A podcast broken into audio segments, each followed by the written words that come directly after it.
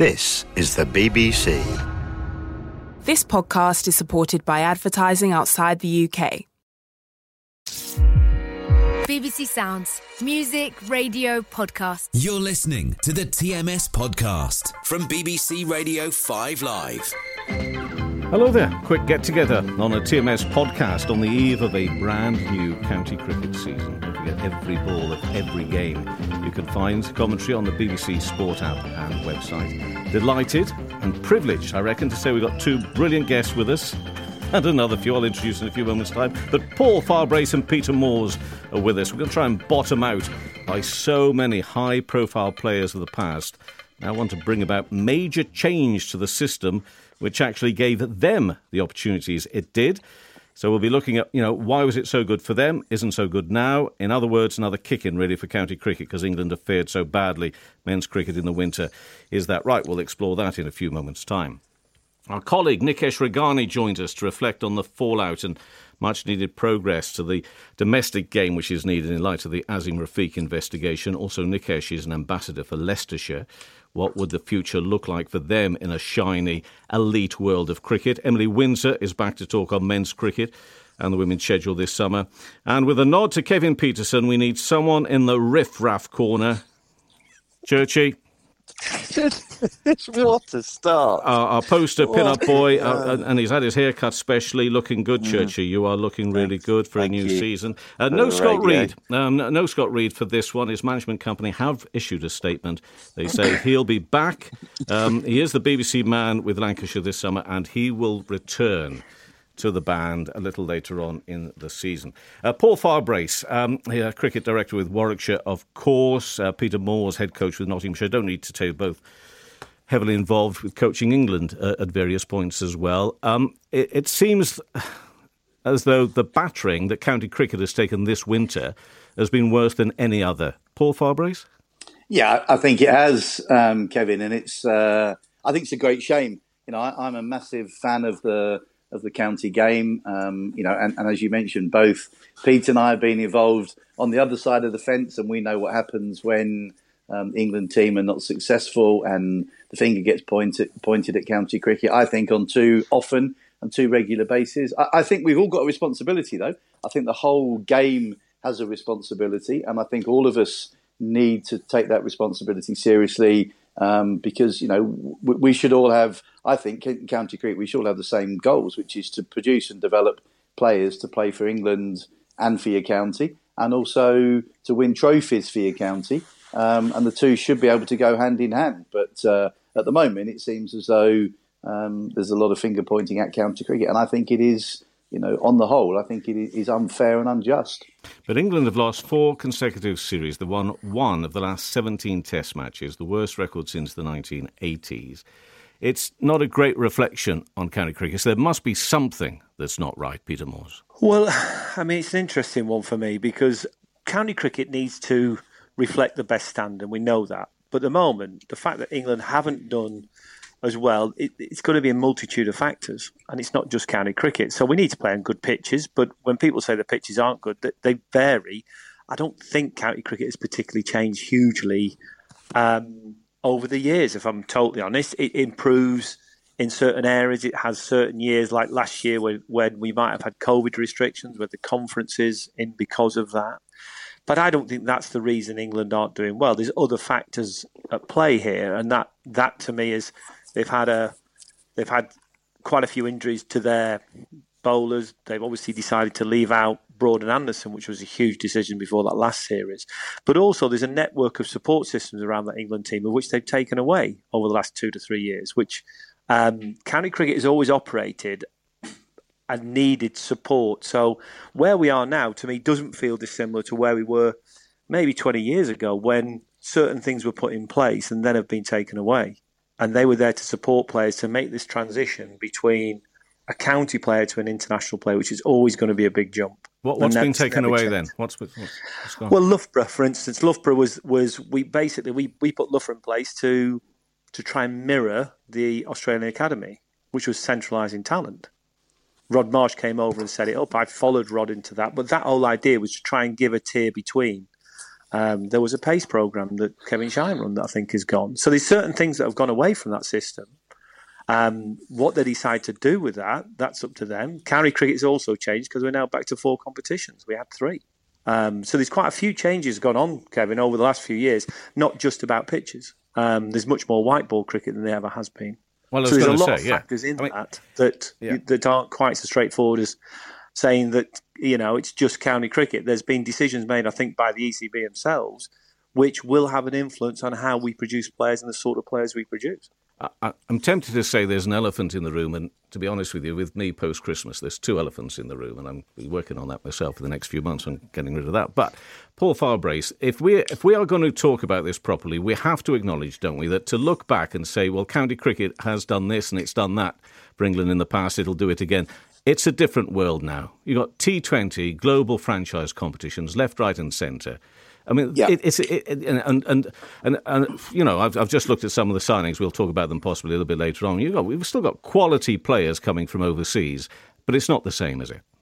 No, look, the, the, well, I mean, I, I'd like to go back to Pete's point there. I think point, Pete's absolutely right. The the changes that have gone away from the, the, the support around the England team, no Lions cricket in effect really for the last couple of years, um, I, I think is detrimental. You know, that bridging gap between county cricket and international cricket, it's a massive gap. Regardless, regardless of the era, regardless of where county cricket's at, that's a big gap. Uh, and you know, Pete will tell you. I mean, you know, picking people to play for England, there's always that element of unknown because you're not quite sure. And and that Lions gap, not only is it good for players, it's good for coaches. There's been a lot of coaches who have done a good job at Lions level, and it's enabled them to develop their career and, and progress as well. So it's not just about the players, but I, I think that the that the area of where county cricket has probably changed the most in the last 10 years. Certainly, when Pete and I started playing, your only source of income as a professional cricketer was through your county contract. And if you wanted to earn more, you had to play for England. Fact. Now, you can earn just as much as your county contract and more by playing franchise cricket around the world. I was at the T10 tournament in Abu Dhabi before Christmas. Pete's been to the PSL just recently. And, and you know, there, there is an awful lot of English cricketers now playing in these tournaments around the world, which is reflective of the fact that England, between 2015 and 2019, the two different World Cups, you know, England started playing good cricket, started winning games, and therefore more players got selected to go and play uh, in, in the franchise tournaments around the world. And we saw last summer against Pakistan, we could virtually put out a third 11 now as an England cricket team in white ball cricket and beat most teams in the world. I, there's no doubt we, we proved that last year. 19 players were brought together, 24 hours notice, beat a strong Pakistan team, 3 0, played really good cricket in that competition. When it comes to Test match cricket, we haven't got that depth to our game at the moment. We haven't got necessarily the amount of high quality players I think yeah, could go into the red ball side. Yeah, but when you've got people, uh, and I'm not going to name them, but you know, notable people who are saying, look, they, they think Test cricket's going to be dead in 10 years' time.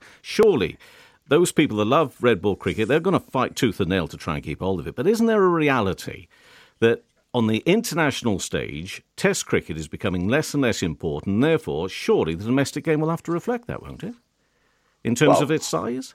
I, I'm not sure. I mean, Test match cricket is English people get a very different view, and Pete will be able to, you know, he- he'll be able to confirm this. When you travel around the world, England gets supported brilliantly home and away, get fantastic support. So all our Test matches at home, pretty much we sell out most days. Test match cricket around the world is played in front of 150, 200 people in some cases. You know, you've only got to watch South Africa, Bangladesh over this last few days. I've been involved with Sri Lanka Indian series in Sri Lanka, 150, 200 people a day watching, but people are watching it on television around the world. One day cricket looks as though it's in far better health because there are more people physically at games watching the game. So we've got to be really careful how we judge the death of Test match cricket. I don't think Test match cricket will be dead in 10 Well, years. we- we I, I, I just think that's nonsense. Yeah, but we're judging it by the fact that, you know, word is, I mean, I don't get to see all these figures necessarily, but word is that the TV broadcast deals are becoming less and less valuable around the world for Test cricket. Therefore, that's what they'll, that's what they'll measure it on. Well, maybe so, but I, I, I'm, I, you know, I, I don't look at TV numbers and such. What I look at is the game, and I look at the quality of the game. And what I'm saying is, England Test matches, we continue to sell out. We, we don't have any problem selling out. What we have got to do is make sure England get back to winning ways, and we want England to be back to winning ways. And Pete's right; it isn't just about pitches or county cricket or coaching. It's a whole combination. There's a whole raft of factors that will come together to enable England to get back to being where they want to be and competing to be number one, number two, number three in the world in Test match cricket. Um, we're, we're, there in white ball cricket. Uh, uh, this talk about this red ball reset and whatever. Whoever comes in as the director of cricket has got to be very clear how they want England to play Test match cricket. And I, have said many times, e- even during the period of Trevor Bayliss and Alastair Cook, we, as captain coach, we never quite worked out how we wanted to play Test match cricket. Trevor Bayliss wanted to play with two of the top three being attacking, striking batters like the Australian side have, but we, we didn't quite ever quite get that right, and we haven't got that right for for a few years. And losing in Australia isn't a new thing. We haven't we've only won once there in 32 years, so it, it's not a new thing losing Australia. But isn't isn't but, therefore more embarrassing that we haven't sorted it out yet?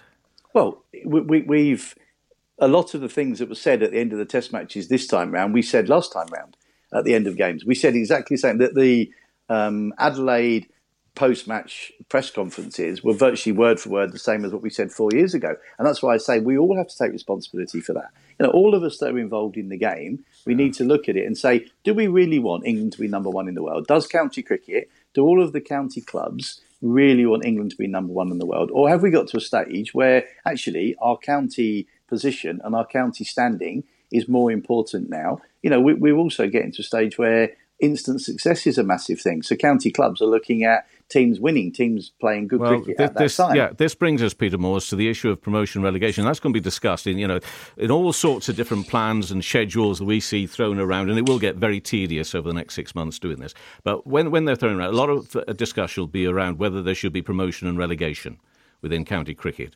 Uh, and, and, and, you know, that, that certainly comes into play with the pitches because I've, I've talked to ground staff. They say, um, you know, they love their relationships with their, their coaches, directors of cricket. They think that there will be a more consistent, higher level of pitches should there not be that need to perhaps win the odd match in a certain way with the odd squad, that sort of thing. So, where do you stand on promotion and relegation? We'll come back to the principle of what promotion and relegation came in for. So I think all these decisions are made by what principles do you want to live to and what do the ECB want to live to. The first principle that was to concentrate talent and increase intensity of the cricket. So put the best players together and make the intensity of cricket throughout the whole season. So, so whatever system we're working, it has to fulfil that. That's the first thing. Now, two divisional did that. It created really competitive cricket because you're either tr- competing to win the first division or you're scrambling to stay in it because of the relegation system. The, the only teams that really struggled to get the intensity at the back end of the season were those that were at the bottom of the second division because they then, once they knew they couldn't win it, they couldn't get relegated anywhere else. So that was the basic premise in what it came in for. So to me, that was one of those decisions with a raft of decisions at the time that were brought in to, to try and improve the England team. Uh, other things that were brought in, I mentioned Loughborough, um, and support networks around that. And we went from four comps to three comps to try and make sure the competitions matched the global game. Um, that there were T20, four day, and 50 over cricket. That was the, that was the system. Now we've gone away from that. I think that's affecting on many levels the difference to the England team. I think the, the decision to go back to two divisions was the right one and then the key is that we make that done. Now, if, if moving forward, there's a decision then to try and concentrate talent in a different way by having centres around that people go to to improve facilities and stuff like that, that's a decision that the ECB have got to make based on the principles for the best for English cricket. And it's got to make sure that it that if you're not one of those centres, that you've got a really clear system by where you survive and thrive as a county club. Sorry, can I throw Nikesh into this uh, in, in, this one? I mean, Nikesh, as well as being a commentary colleague of ours, was involved uh, uh, as, as, a younger man in the pathway system, and he understands a great understanding of, of the East Midlands, along with Peter, of course, but in Leicestershire uh, especially. If they if they went down that that route of elite uh, centres, if they went, I mean, this thing that was thrown up last week went public. I mean, ECB have distanced themselves from it, but it, it's a decent um, platform for us to work from. The idea of a Premier League of 12, although you keep the other six teams still as first class counties um, without the chance of being promoted into the Premier League. So, this elite system, where do you think it would leave? And this is an important issue right now. It should have been for many years. It really is now communities, cricket communities and youngsters in Leicestershire, for example, in a world which is dominated by elite centres? Yeah, great question. And, and Kevin, it would have a massive, massive impact uh, because it's it's not the one size fits all approach that is going to work across areas like the East Midlands or many other areas up and down the UK. I mean, you, you've just got to look at the different makeup of the communities. For example, in Leicester and Leicestershire, huge South Asian communities uh, have been there for decades and decades since the sort of 1960s.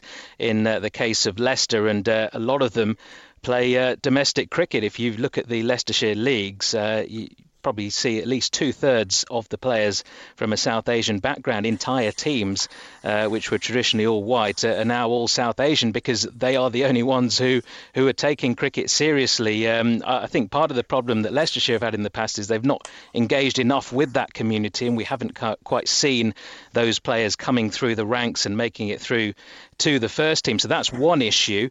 But then, uh, if if you're going to not have them in the elite, um, you know, yes, there, there's the sort of tick box exercise of keeping them as a first class county. They they won't exist in ten years' time if that's the case. If if you have a 12 team elite competition not involving sides like Leicestershire and Derbyshire, they they will not exist in ten years' time. They will just not be able to have enough talent coming through because they, they won't have the resources then to be able to go and scout these players. There'll be no ambition really from the club cricketers to, to want to play for Leicestershire. Why why would you? If if you're not playing in the elite competition, you might go and try your hand at Notts or, or somewhere like that. So I think it's a massive massive issue. And uh, you know, clubs like Leicestershire and Derbyshire don't make a lot of money as it is. They're not test match grounds. They've had, you know, little success on the field in, in recent years, although it has to be said, in the case of Leicestershire, you know, they they won the county championship twice in three years at the back end of the 90s and then through the early 2000s went and won three 2020 cups as well. They didn't capitalise on that as a club. English cricket didn't invest in them enough, I don't feel, as well. Um, it's it's you know a bit of blame on both parties there, but we're not talking about a county that's had no success in its entire history. I mean, hugely successful in the 70s as well. They've, they've got great history. Some of these clubs, they you know when you think of English cricket and you know Leicestershire, David Gower springs to mind. You know all these great players that Leicestershire have had over the years. And the academy has been successful as well. You know, Stuart Broad, Harry Gurney, all these recent players coming out, and there's so many down the line that the club has produced. Um, I mean, Peter Moores has, has, probably got half of them uh, up at Trent Bridge at the moment, or certainly has done over the last few years. Um, so th- that's just what happens. They they end up getting pinched, and instead of getting pinched, they won't make it to the first team at Leicestershire anymore. They'll they'll just go around the back door, go for trials at Nottinghamshire if they're good enough they'll hopefully get an opportunity there. But as far as Leicestershire and, and clubs like it are concerned, so I've got to, sorry to interrupt to you. I've got to well, yeah, I've got to interrupt you because if if if if we're talking about these people want an elite world of cricket, you're not saying that necessarily that those those really good players would be missed. They would just have to go elsewhere. See, I, I was wondering whether actually those pathways would be shut down. You know, yeah, well, there'll be less opportunities, won't there? If if you've got only 12 clubs which people have an ambition to play for, and, and let's let's face it, you know, you call it an elite competition. There's still a lot of work to do to make it elite. Have you got the best overseas players coming? No, you haven't. So the quality is, is still got a long way to go. And you're going to go from 18 down to 12. There's less opportunities for the good players to make it to that top level. I find it really depressing, Peter, when I hear you know you know good people. I mean, very few in this in fact, I can only think of one. Uh, very few people in this are, are, not coming at it uh, uh, from a, from a place other than you know real genuine concern and wanting to make things better. Okay, so if people are coming, but they they say to me there isn't enough talent which makes it worthy of there being more than 10, 11, 12 teams in this country. I find that so defeatist. Well, I think we've got a lot of talented players. I mean, at the moment, I think there's more talented, more more players around through the academy system than there's ever been. The question is getting through the different tiers. The first real challenge, I think, from from a player point of view, is going from being a youth player to a men's player, or from a from a, a girls system into the full women's system. Because this transition, when you play youth cricket or pathway cricket, you're with the, with your the best of your age group, to then move into playing with maybe somebody who was the top under 19s player 10 years ago is now experienced at a first class level. That's a step up as it is moving from being a county player up to international player. And they're the transitions you've got to get right. So they're the things for me. I, still go back to where I started from in county cricket and from all that. People migrate to other clubs sometimes for opportunity to improve. And that to me is, is a healthy system. Um, the big clubs the test match playing clubs have got to produce their own players. There will always be a migration of players in sport because we've encouraged it as a, as, as a body. We started to encourage people to move. Um, so the world has changed a lot. So that, that to me happens. The idea of 18 first class counties geographically sitting around the country all producing players seems a really healthy one. We've just got to find a way of making that work within our system to make people go on. And, you know, I'll go back to what Fabi first said. Every club has got responsibility to produce players basically for their county, but also to try and give them the opportunity to move on and play for their country. It's... And that to me is, you know, that is, as a, as a coach for me, I think all the time, I just think you're trying to make people better. And then from that, the good ones. And to do that, you need to create opportunity. And the opportunity comes in so many different ways. Partly with your county. Sometimes it's a Lions trip. Sometimes it might be going to somewhere like Loughborough where you're, you're suddenly paired with – you know, a young Ben Stokes is paired with a young Chris Woakes. Mm. And suddenly they find there's two of them both at 18, 19, and they're both good and they push each other to get better. Those sort of systems are how people get better. Can I now we've got sorry. this franchise system which has changed the whole world of cricket because now a good young player in England could end up spending probably eight to nine months playing white ball cricket and and two to three playing red ball. So that's changed the dynamic of how we produce players again, which has to be taken in consideration whatever we do moving forward. Can I ask for relatively short answers from you, Paul, and, and for Peter on this one? Paul Farbrace to start off with. The idea of playing 10 first class matches in a summer, where does that sit with you?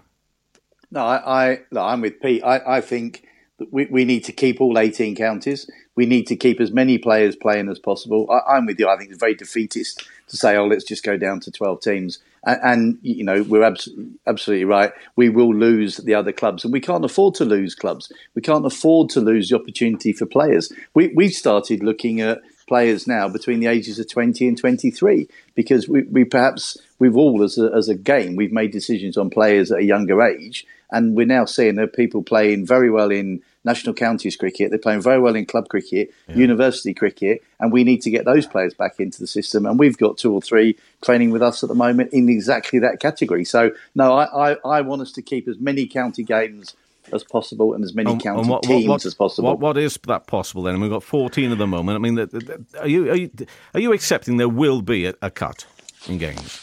No, I, I think 14. I like 14. I yeah, but do, do, you think right. there will be a cut? Does your, does, your, does your head tell you that that's going to happen? Well, the, the, defeatists and the people that want to make it easier and simpler might want to play less games. I, I don't. I think we should have 14. And I, I think the, the simple, easy thing to do is to lose one of the competitions. At the moment, for me, 50 over cricket is the most vulnerable.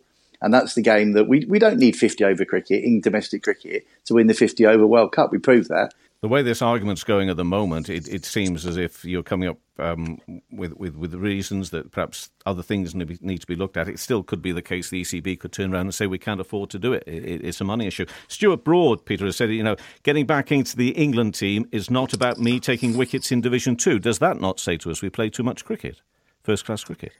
I think it probably says he's got 500 plus Test match wickets already, and they probably know what he can do. I think. I mean, if you want to know what Stuart Broad can do, go and go and go and uh, watch a bit of archive footage from the last few years. In the last 18 months, he's been one of England's leading wicket takers. So I don't think I don't think from that point of view he's proving that he can be successful at Test match level. And if he suddenly gets five for, for us in any game, be it first or second division, I don't think that's the issue. You know he can handle Test match cricket. Um, he's fit and strong and he wants to play. So that's a decision for the ECB to make. Obviously, um, they decided not to take into the West Indies great opportunity for others.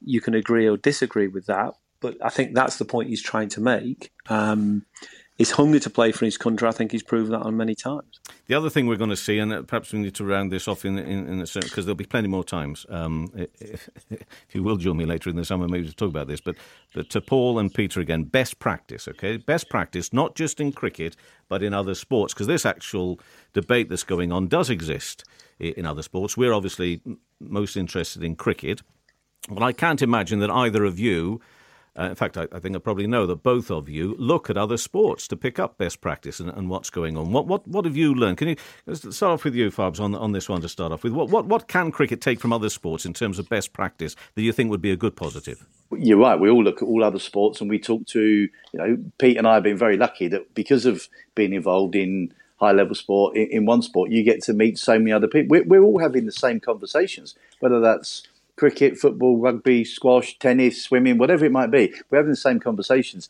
How do you, how, firstly, how do you find the best performers? How do you then coach them and manage them? And, and the management and the coaching and looking after them is the absolute crux of it. You know, coaching has changed from when Pete and I first started playing. Coaching has changed an awful lot. Well, you've well been talking cricket. about coaches being a bit soft, haven't you, in recent weeks? I, I, I think they. I think as as a group, as coaches, I think what we've done is we've allowed players to um, to perhaps cut a few corners. I don't think we've been as strong as we could have been in, and, and I think it's a real tricky balance. We've seen in recent times two international coaches at the top of their game. One's lost his job because he's perceived to be too strong, and one's lost his job because he's perceived to be not strong enough. Well, there's got to be a there's got to be a balance somewhere along the line. Coaching is about, and Pete said it earlier. What, why do you coach? You coach to improve players, and sometimes you have to tell them the truth, and it might not be what they want to hear, but you, you, you have to do it in a certain way that you can't you know, you can't pin people up against the wall and shout at them like you used to do when, when I first started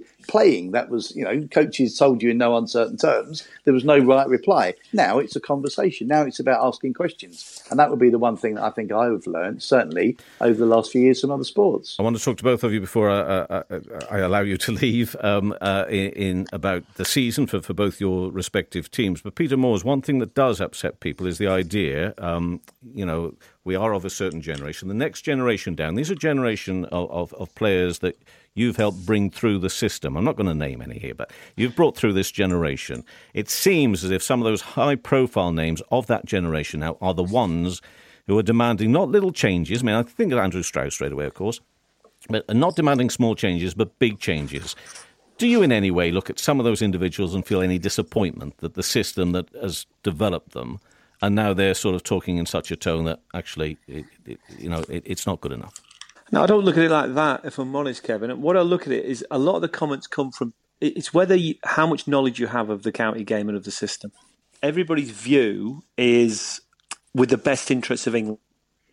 I think there's a bigger picture here, and the big picture is the health of the game in general, from grassroots level all the way to the international team, and the development of players, coaches, who've coached for a decent length of time will start to know how that works. And it's not straightforward. You don't improve um, just because you tell somebody. A pundit will say, "Listen, he needs to leave better." The coach has got to go with that player and do the hard work to how does that fit into his game without him becoming negative. And that's a journey you learn, like learning a musical instrument. It doesn't happen overnight. You've got to put some hard work in. Coaches are enthusiastic with those players. They work with those players, and sometimes they have to make some technical adjustments to become a better player the same as a golfer would or somebody else. They have to do something because there is a flaw in their game that will be exposed by the higher level player. And that to me means that coaching is just not a simple thing of saying, go and tell him what he's got to go and do.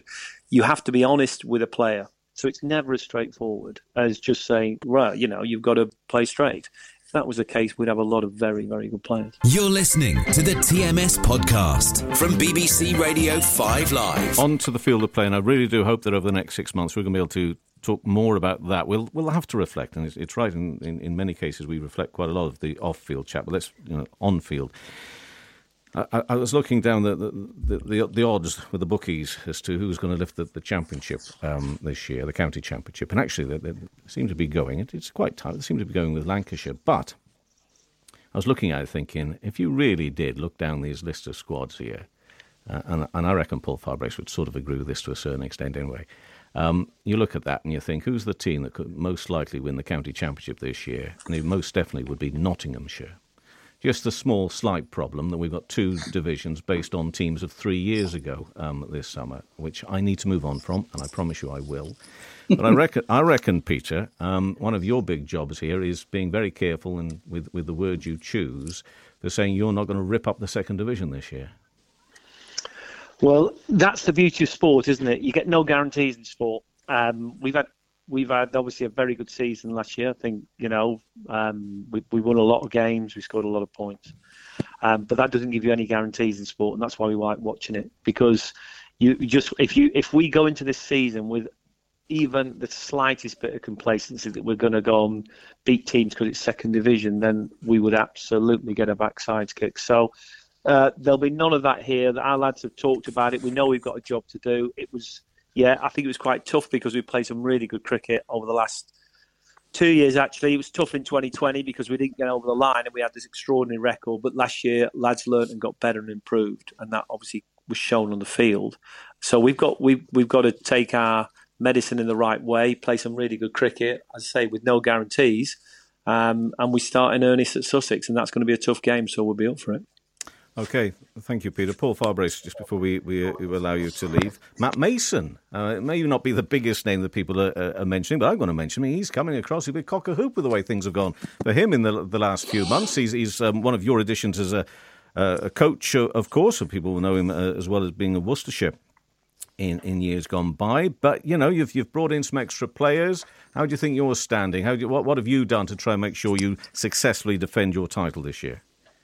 Well, we, we set ourselves last year of getting into the top division of Super September from the, the group stage, just to see where we could where we got to. And it was a really interesting last month of the season. First game at Old Trafford, a draw. Came away thinking we're going okay. Second game, we get beaten at home by Hampshire and it, it, looks as though we've got a lot of work to do. Two games later, you win the county championship. Now, you know, I, I think, and the thing that we've installed in everybody since the end of that last game against Somerset is we've got a long way to go. We, we are by no means the best team in the county championship in terms of consistency, um, and you know, I, I think Notts. Um, looking at Notts last year, Hampshire, Lancashire last year, very, very good teams. I mean, they were they were the benchmarks for us looking at and saying they're the teams that we've got to beat We've got to get level when we've got to beat them. Um, and that's still the case for me. That doesn't change, even though Notts are in the second division. They are still one of the teams, I think, one of the excellent teams in county cricket. They do things well. They, they play the game in the right way. And they're a team that we, we've learned a lot from playing against them and we'll continue to do so. So I, look, I think we've set ourselves finishing the top three of this division. Um, and that's our, that's our goal. That's not to say we're not trying to win it, of course, but top three is our goal for this year. Um, and that's part of our pathway that we've set ourselves. So we've also got to improve in T20 cricket. We got to quarter-finals last year. We want to go one stage further and get to finals day this year, but so does everybody else. Um, so look, we, we know we've got a lot of work to do, but we're, we're, we're okay with where we've got to, but only okay, and we've still got a lot of work to do yet.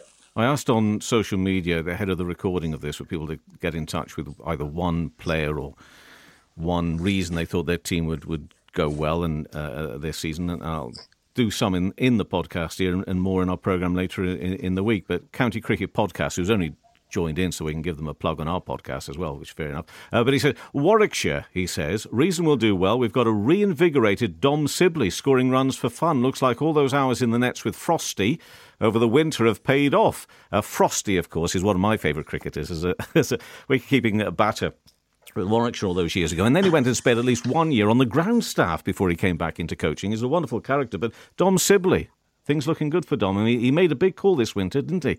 Uh, and hopefully he's going to profit from that this coming summer. He made a big call, a brave call, by turning the Lions down. As it turned out, um, with the weather they had in Australia, it was a fantastic call. Um, so you know he, he he's worked really hard on his game. The, the one great thing that Sibs has at his disposal is he knows how to score runs. He has scored runs at international level. He's got hundreds in Test match cricket. So he's not trying to do something he hasn't done before. He has changed his technique. He's got himself in, I think, into a very, very good position. It mentally is in a good place, and he started well in pre-season. But you know, he knows that if he if he puts performances in, then you know, hopefully, opportunity to get back in the England team will come, and he's very focused and very driven to do that. And I, I think he's got every chance of doing that this summer. Okay, and Nathan McAndrew. In fact, the, the, two leading wicket takers in the Sheffield Shield are making their way over to the competition as well, which is really good news. Rob Yates, looking forward to seeing uh, a little bit of him as well. I thought he had a terrific year last year, and as you say, opportunity for, for players to move on. Paul Farbrace, Peter Moores, thank you both very much um, for joining us. Uh, Essex, they, they're going to push really hard again. Alastair Cook signed a three year deal. They won't be seeing so much of Simon Harmer, of course, uh, Jamie Porter, Sam Cook uh, in the in the bowling lineup. Um, they've also had added Mark Steketee. Uh, I think if somebody, because obviously it wouldn't be out of my pocket if ever I placed a bet, it'd have to be somebody giving me money. I uh, wouldn't risk my own on such things. But if they did, I might be maybe putting a cheeky pound or two upon Hampshire. Emily. And the, the, only thing that would make me a little bit concerned about that is pictures of the Ageas Bowl, which perhaps a little too often, flatten out and go a little dead, make it difficult to bowl the team out twice. Otherwise, I imagine you'd be with me on that, wouldn't you? Well, firstly, I'm absolutely with you. I think obviously that pitch thing, I'm pretty confident there's been conversations um, about how they're going to produce these winning pitches. But I think for Hampshire this year, um, with the new signing of Ben Brown from Sussex, who's a batter keeper, it's going to change the, the balance of the team. So we can see another spinner played. So we might see more of Mason Crane this year, or Felix Organ, who's an off spinner, which is going to work um, with Keith Barker's footmarks, who's he's had a fantastic uh, pre-season, Felix Organ, and also with the bat, he's still not out. So I think Hampshire are in a really good place. Their seam attack, Abbott, Abbas, and Barker, they're just your three leading seamers. I think the ground we shouldn't worry too much about. I think Vince's experience, its success a, as as a leader, the new signing of Ben Brown and a lot of players that have scored runs in pre-season. Yes, it's only pre-season and it's what happens when, when the competition starts. But I really like this change of balance in the team and hope I really hope we will see more of Mason Crane this summer. Got some big names back there at Surrey, Mark Church. Big names. Yeah, and I think what I am interested by is the summer as a whole. And listening to your conversation there with Pete Moores and, and Paul Farbrace. I've never known cricket under the microscope like it is going into this season, which I find absolutely fascinating. Um, just before I get on to Surrey, I, with, with, with all the debate about England and is county cricket fit for purpose? Yes, it is. Because where else are we going to get our cricketers from? where else are our Test cricketers coming from if they're not coming from our 18 first class counties? Um, and I think that the thing here is it's further up the pecking order with the ECB. Uh, where do their priorities lie? Um, and I feel for the players. I felt for the players in Australia. I really did on that Ashes tour um, because they're the ones that are having to go out there and do it. And you know, remember we've had two years of COVID as well, so that's changed things. This year, teams have had proper pre-seasons going into into this summer, um, and all the all the talk about county cricket is all well and good, but actually at the end of the day, where else are we getting these players from? And that we're getting them from county cricket to play Test match cricket, and they're not bad players. They're not bad players. Now, maybe the preparation for them going into a Test matches is isn't ideal. And and I sat down last night, Kevin Howells. I had an argument with myself, um, and I lost the argument with myself. But one thing that Peter Moores mentioned there, which I think is absolutely critical, is that path from county cricket into Test match cricket. There's nothing in between. And if there was a proper set up England Lions or an England Academy, there's nothing to stop you before a test series pulling out your best 16 and, and, and going head to head with an England's Lions team against an England test match team squad and getting yourself prepared because you, you, overseas teams aren't going to come over and play it anymore. It doesn't work like that because there's too much cricket. There's too much white ball cricket. So I, I think actually you can focus on 18 first class counties, absolutely fine. But whether you change it to 12 to 8, I don't think it makes the blindest bit of difference, to be honest with you. Because if there's no if there's no middle ground when you're picking these players to suddenly go into test match cricket, then you can go anywhere. But but but they're not getting that preparation. It's, it's not county cricket's fault. It's the setup's fault. And and I think until we get the names that are going to be managing director of cricket and how they want to operate and where do their priorities lie. Because white ball's taken care of now. My fear for this season is everybody gets on the players' backs. And actually, it's not the players' fault, I don't think.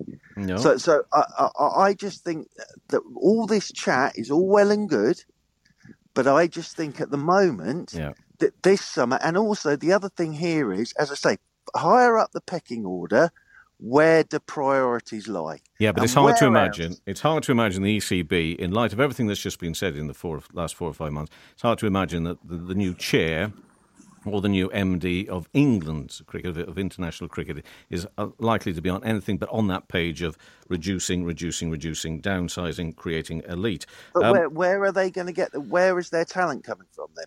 Where, well, what, where are they going to get their talent from? They'll, create, they'll, well create, they'll, create, they'll create different systems. Gloucester, Gloucestershire. But, but, but, but that, that my, my point being that is that going to work? And. I, what I'm saying to you is, what I'm saying to you is, there is no middle ground between county cricket and Test match cricket.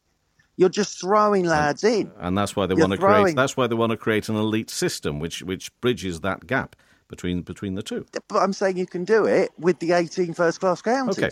Um, Gloucestershire, Dale Benkenstein, looking forward to seeing how he gets on. Um, uh, James Bracey. Um, uh, in there in Division One. Uh, Naseem Shah, of course, uh, David Payne. We had David Payne on the program, didn't we? Our podcast last year. What a top bloke! Um, and he had, a, you know, really successful season. Uh, Marcus Harris. So it'd be interesting how he, they get on. Dale Benkenstein, he knows how to win a county championship as a player. Uh, I'm really looking forward to following that story there. Um, you've got Otis Gibson at Yorkshire. All eyes on Yorkshire for reasons that everybody will know. There's going to be no Gary Ballance at the start of the season. Tom Kohler-Cadmore uh, has a bit of a, an injury problem as well. So we'll see how they go on. Haris Rauf um, uh, of course, is, is a terrific signing early on in the season. Somerset, they'll be there and thereabouts. Peter Siddle, terrific signing uh, for them, of course. No doubt lots of counties in for them. Lancashire, as I say, they are the favourites with the bookies. Looking forward to seeing all sorts of um, individuals there at Lancashire, most notably uh, Josh Bohannon, I think is going to have a really big year. For Kent, T20 champions. They'll be defending that, no doubt, very strongly. But Jackson Bird and then Matt Henry coming along.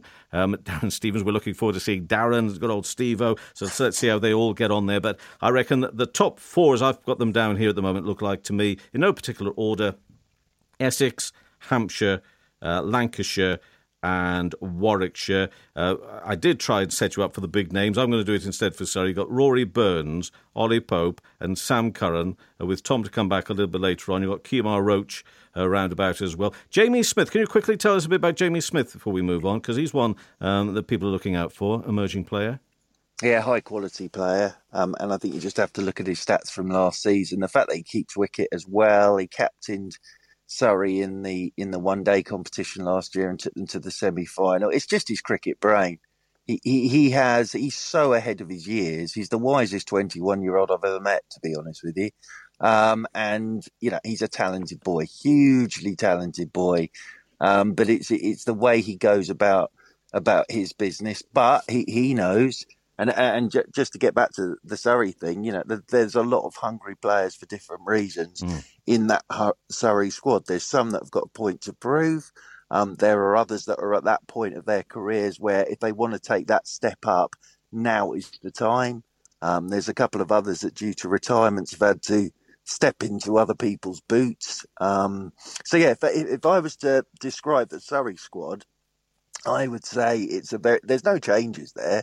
I'd say they're a very, very hungry squad this year um, okay. for, for various reasons. Northants have proven in the past that they're good enough to get into the top flight. It's more difficult for them to stay. They've obviously got one or two issues behind the scenes they're going to sort out as well. They, they strike me as a team, and particularly on some of the performances we saw last year from them that they will be competitive. They'll be tough opponents. It's if they can avoid having bad sessions. That can be the problem for teams in, in the top flight, having one really bad session, and you can then go on and lose a game. So let's see how Northants get on as well in Division 1. There are 10 teams there, there are 8 in the second division. How are Leicestershire going to get on? Running Foxes ambassador, Nikesh Rughani. Speak up for Leicestershire. How are they going to cope? Well, they, against... they surprised a few last season. They're, they're steadily improving in the four day format. Uh, they've got a, a, couple of South Africans this year who they're expecting a lot of. Wiaan Mulder, who was involved in the uh, Test series against India, the victorious uh, South African squad that was on that occasion uh, against the mighty Indians um, just a couple of months ago. So uh, he'll be full of confidence uh, coming into Leicestershire. Top order back and bowl a little bit of medium pace as well. And then and Beuran Hendricks uh, from South Africa as well.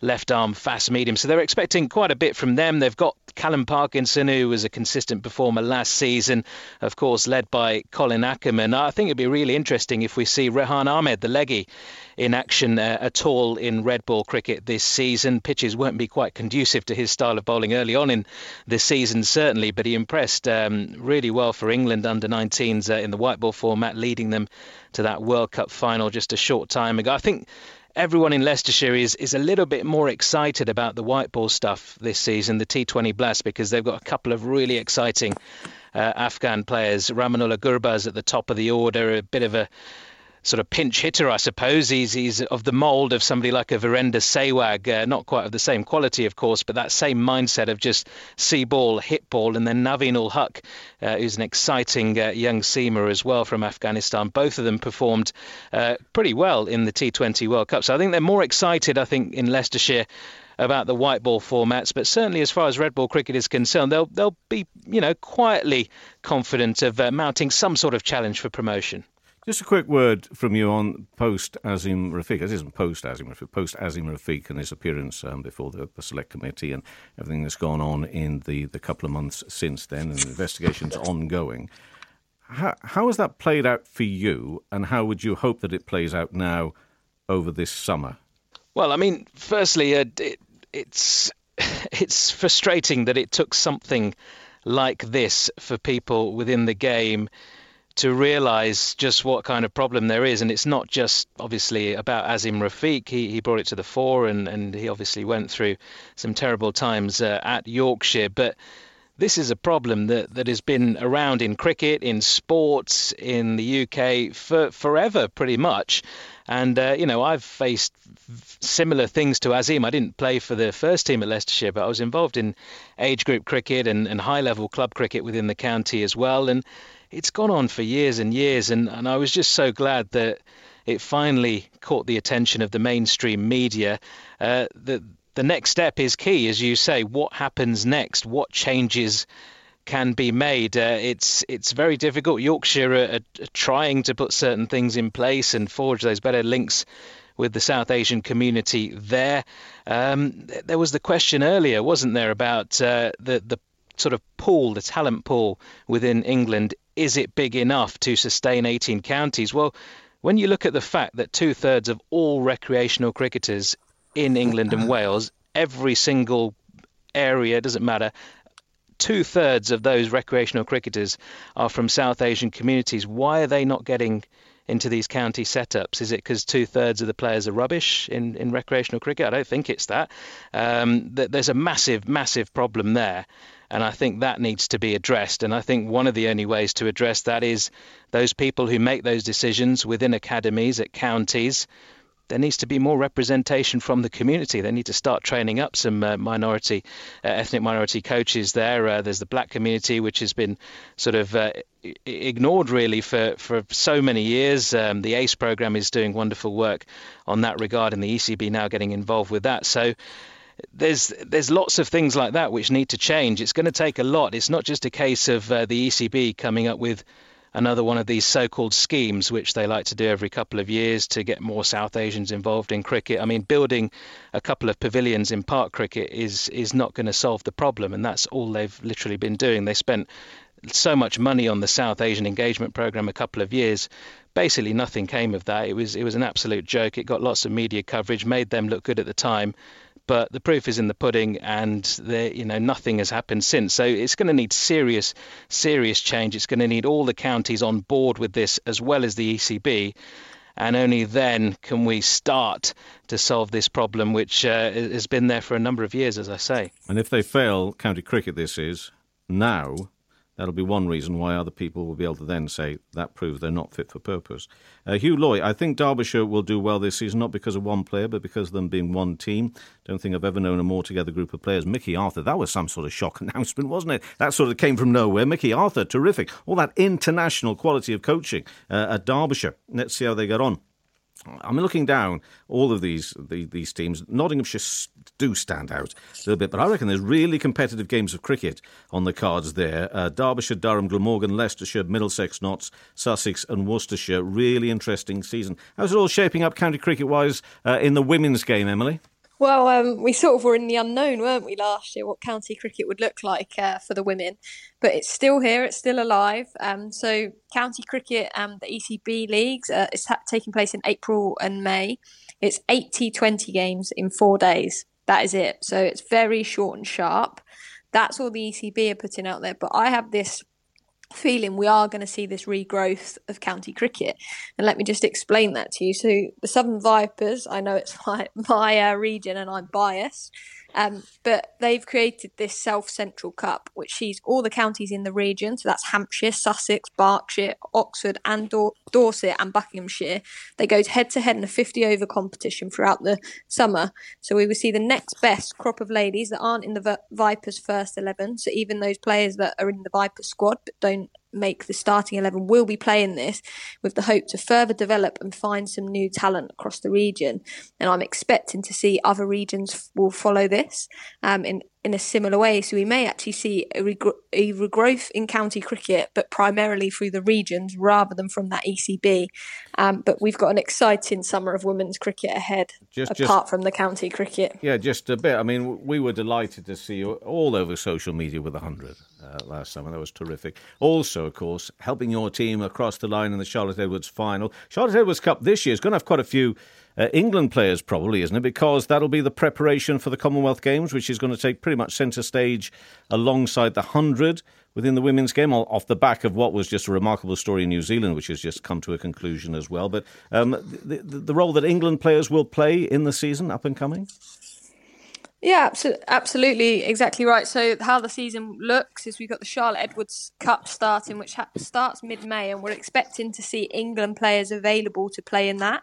Um, and also, it's a fantastic opportunity for the domestic players to put their hands up and say, "I'm ready to play for England," because there is two England um, international tour, South Africa that starts in in June, um, and then they've obviously got the Commonwealths in the middle, the hundred, and then England have got um, India over playing England as well. So there's a lot of international cricket, but that Charlotte Edwards Cup at the start of the summer is when we will see those England players, um, and they will be going head to head with domestic players as well because there will be competition for places in that England side. Um, and then we can't forget the Rachel Heyhoe Flint, which cup um, competition, which is primarily played in June before the 100 and in September after the 100. Um, it's a really, really exciting and busy, probably the busiest summer we've seen um, since the women's game's been professionalised. So, yeah, very exciting.